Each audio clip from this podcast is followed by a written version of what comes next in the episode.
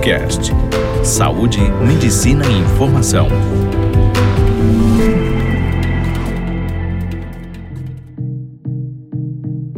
Olá a todos e todas. Eu me chamo Laísa Camargo, sou gerontóloga e sexóloga, e no podcast de hoje eu gostaria de falar um pouco com vocês sobre a importância do afeto na velhice.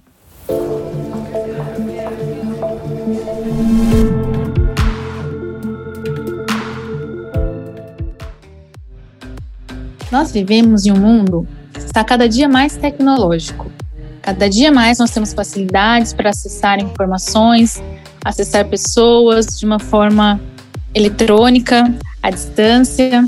E muitas das vezes nós acabamos perdendo um pouco do lado bom do afeto e do contato mais próximo.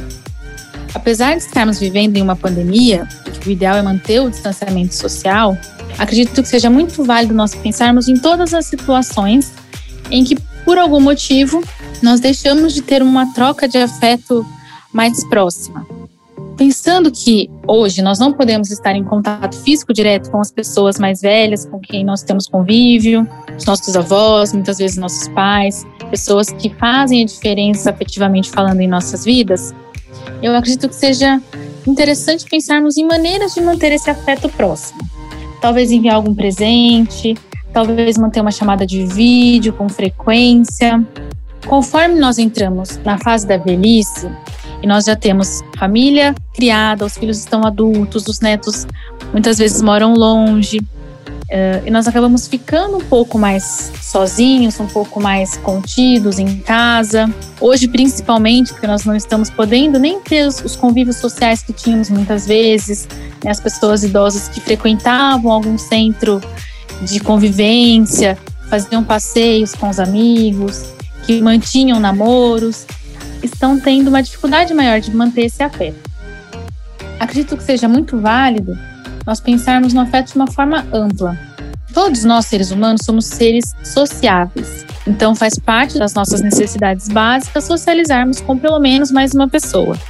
Não que a gente precise ter contato físico o tempo todo com as outras pessoas, mas conforme nós entramos em uma fase em que tudo parece estar bem organizado, né, os planos eles já não são mais tão longos e tão intensos quanto eram na nossa vida adulta, o afeto ele muitas vezes acaba sendo perdido, né?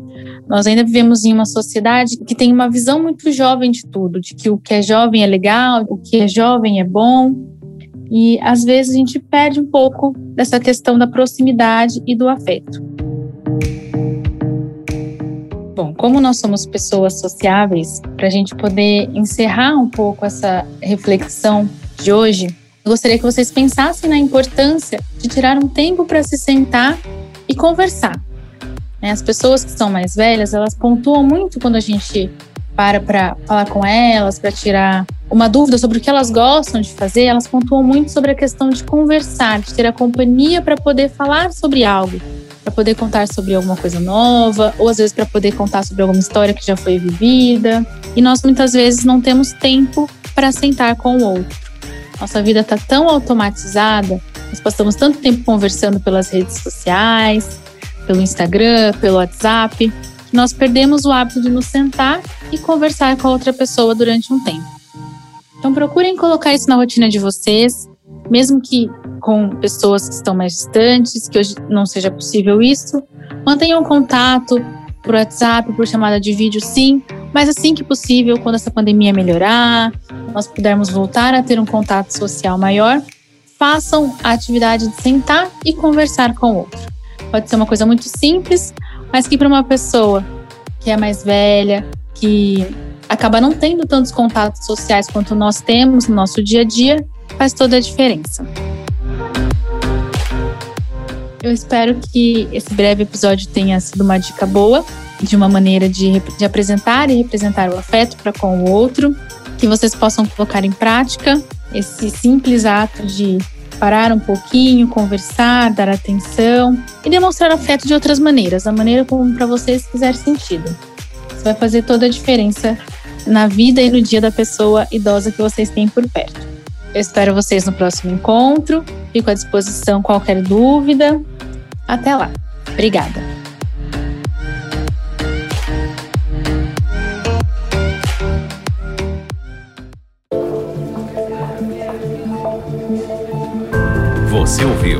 Doctors Cast, o primeiro portal de saúde e medicina em podcast.